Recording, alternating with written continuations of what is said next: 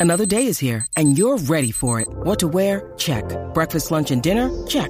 Planning for what's next and how to save for it? That's where Bank of America can help.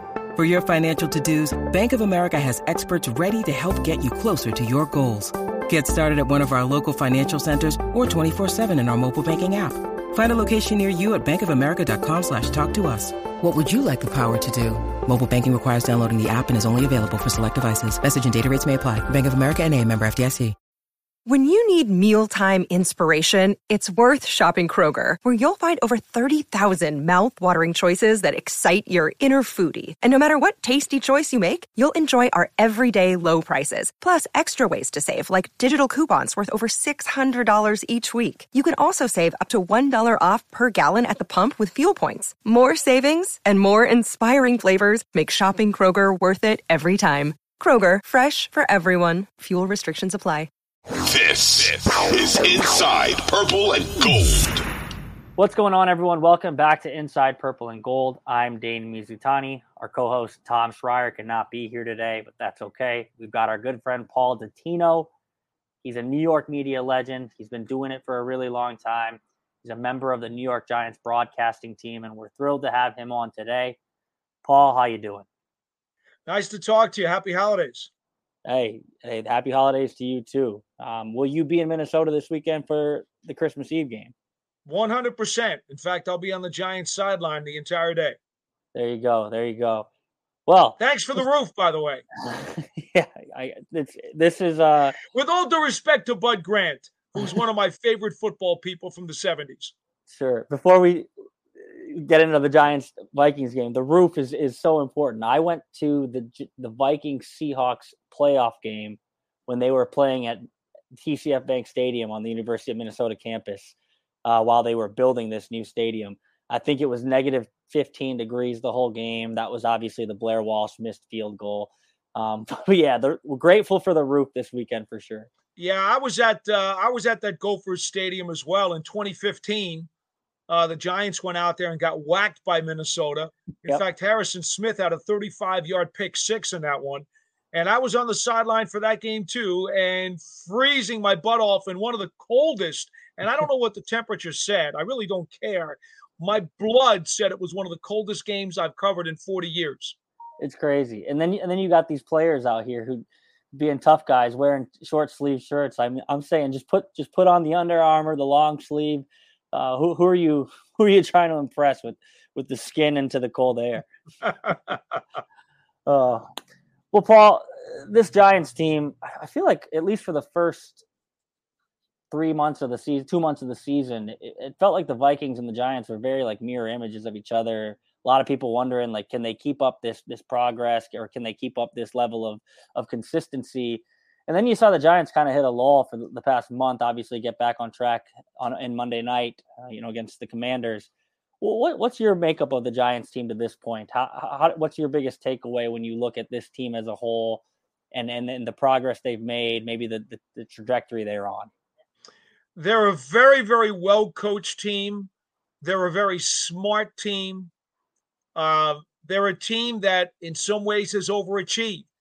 But when you're smart and when you don't make a lot of silly mistakes and you allow other teams to do the kinds of things that will put them in the quicksand, you can squeak out a lot of these games. Daniel Jones has authored five fourth quarter victories uh, with his very smart and very precise quarterback play. I tell people all the time if you play fantasy football and that's all you care about, you don't want Daniel Jones on your team. But if you want to win a National Football League game in real life, you're very happy to have Daniel Jones on your team. And really, that's what it comes down to. Uh, I will tell you this there's no doubt that Saquon Barkley has had a bounce back year, and he takes a lot of the pressure off of Jones. And the offensive line, for the most part, has been pretty good. Um, but the wide receiver room has been decimated by injury. And so, nonetheless, Jones is still going to the plate, if you will use the baseball analogy, with a wiffle bat. And yet, he has been able to get the job done. The Giants' defense, Their front is one of the most unheralded in the league, but very effective, mm-hmm. especially now that they've got their starting four together. Finally, after all year of dealing with injuries, Ojulari and Thibodeaux on the edges, Williams and Lawrence inside. It is potentially one of the most dangerous front fours in the National Football League when they're all healthy and playing.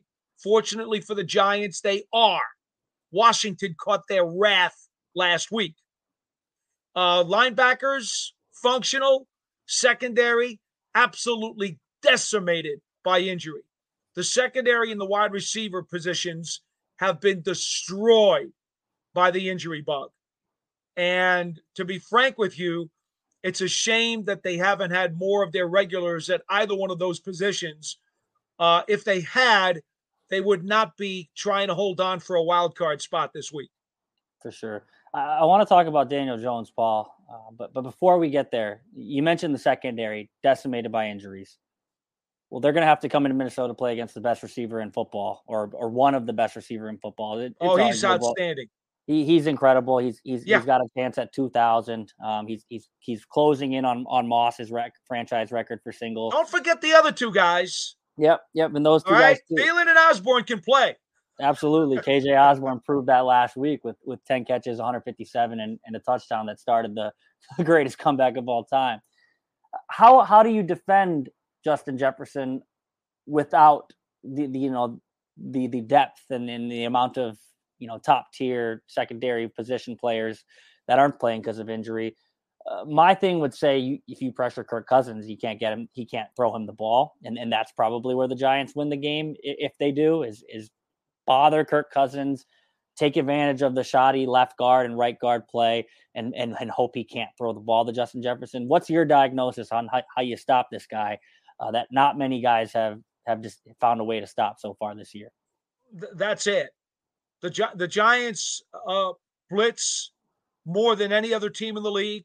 That's what Wink Martindale does. He's sending people at around 45%, I believe.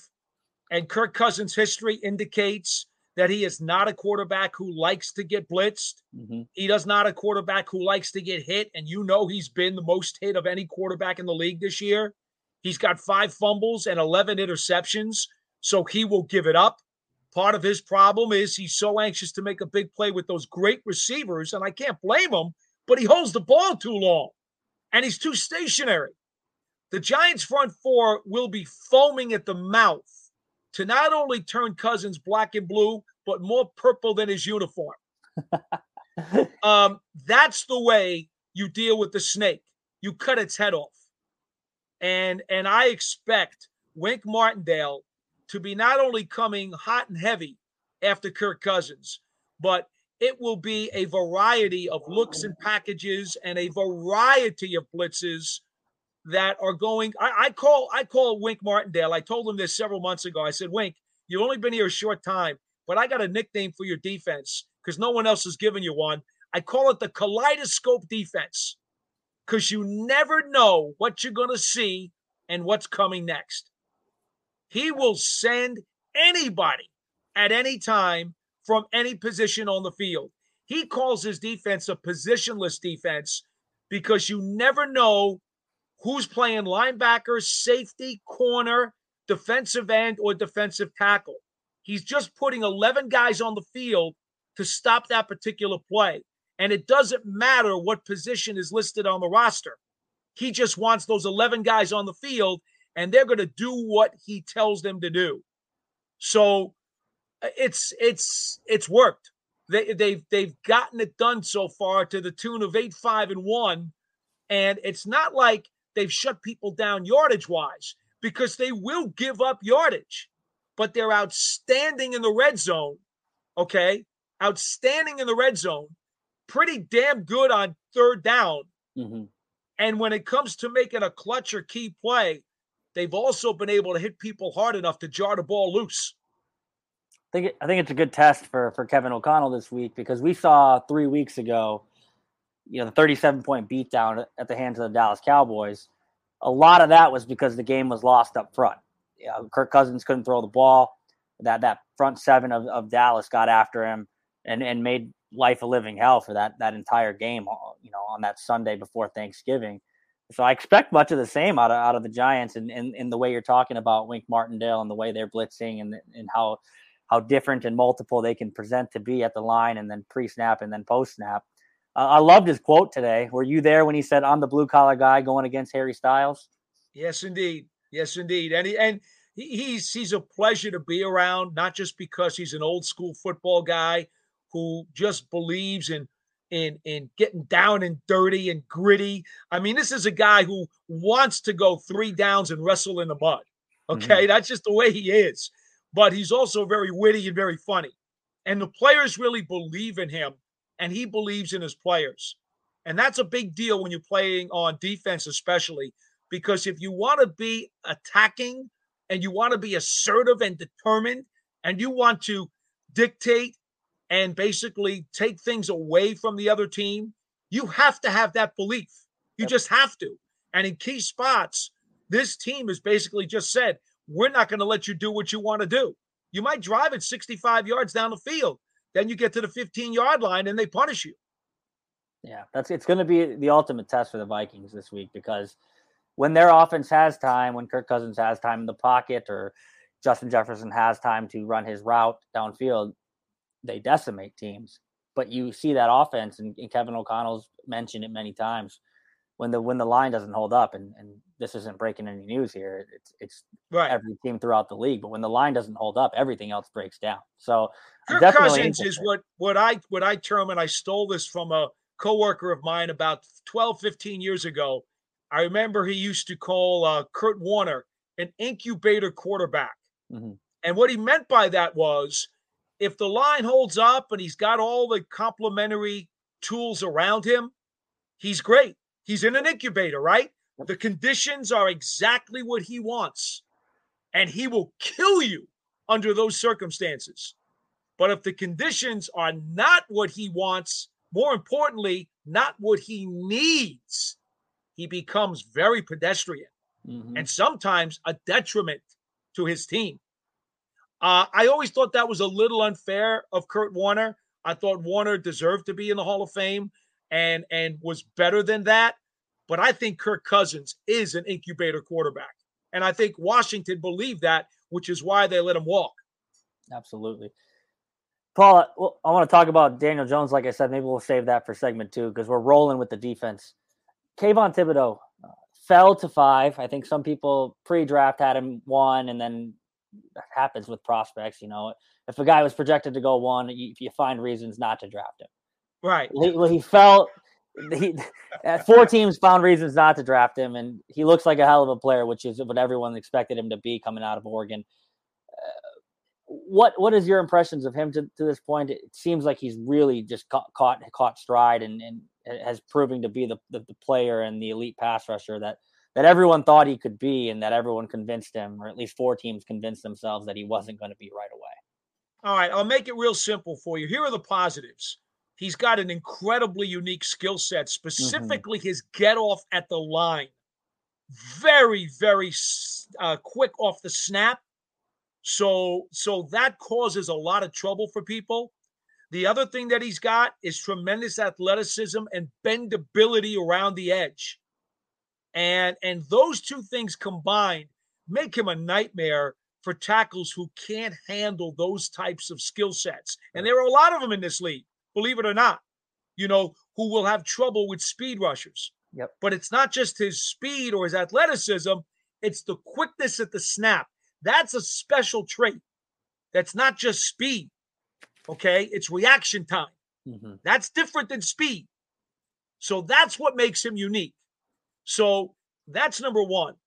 Uh, on the other side of the ledger, he sprained his knee uh, in the preseason. Mm-hmm missed the first couple of games, and then wore a knee brace when he first came back for the first several weeks. What did I just tell you? His quickness, his speed, his athleticism, his get off. What do you think was hampered by the knee brace more than anything else? His his his tools. Yep. The stuff that he uses to prioritize his production was limited by a sprained MCL and then by a knee brace as he got back into the lineup. since he got rid of the knee brace, every single game he has played, he has been improving and become more productive and shown exactly what he showed on tape when he was with the Oregon Ducks. It has now culminated in his best game of the season against Washington the other day. He is going to be a terror for a lot of offenses for the next several years. Uh, I I'm, I'm I'm glad for him because he started slow and he took some heat from the fans and the media here in New York. But if you understand the game and you know what he was going through injury wise, you could understand it. But you know, nobody wants to hear about that, right? Right. So, so, but now he's healthy and he's got his legs under him and is using his tools to his advantage. The only other thing that's going to make him even more devastating is experience. Yeah. Because he's still a rookie and he's playing through that rookie wall right now. Remember, college teams don't usually play this many games. so so he's dealing with that as he learns from experience complementary moves on how to shed, how to counter. Those things can only be learned through experience. He wasn't facing NFL tackles when he was at Oregon. Right. So many times his first move was good enough. He's now had to learn on the fly here in the NFL because the Giants needed him to start as soon as possible. He's had to learn how to add to the repertoire so that he has a complete toolbox to attack when he's going in to make a play. And and right now we're, we're seeing we're seeing how good this guy can really be. Absolutely. I, am I'm, I'm looking forward to seeing that that matchup with whatever tackle he rushes against this this weekend. He will um, usually be on the right edge of the Giants defense. Okay, so he'll go against Darrisaw, who I understand's got an achy back. Yep, achy That's back. not a good news yep. for Kirk Cousins. Yep. So we'll see because Darrisaw's been when he's been healthy and fully up to his, you know, his playing up to his potential. He's been one of the best left tackles in the league. But to your right. point, he has battled through some injuries. He is playing through his first full season, you know, of being an NFL starter, game in, game out. You saw him even go down with some cramps last week in in the amazing 33 point comeback. So he, he's going to have his work cut out for him, as will the entire Vikings offensive line. Um, I think me and you can both agree like this game will be won or lost in the trenches.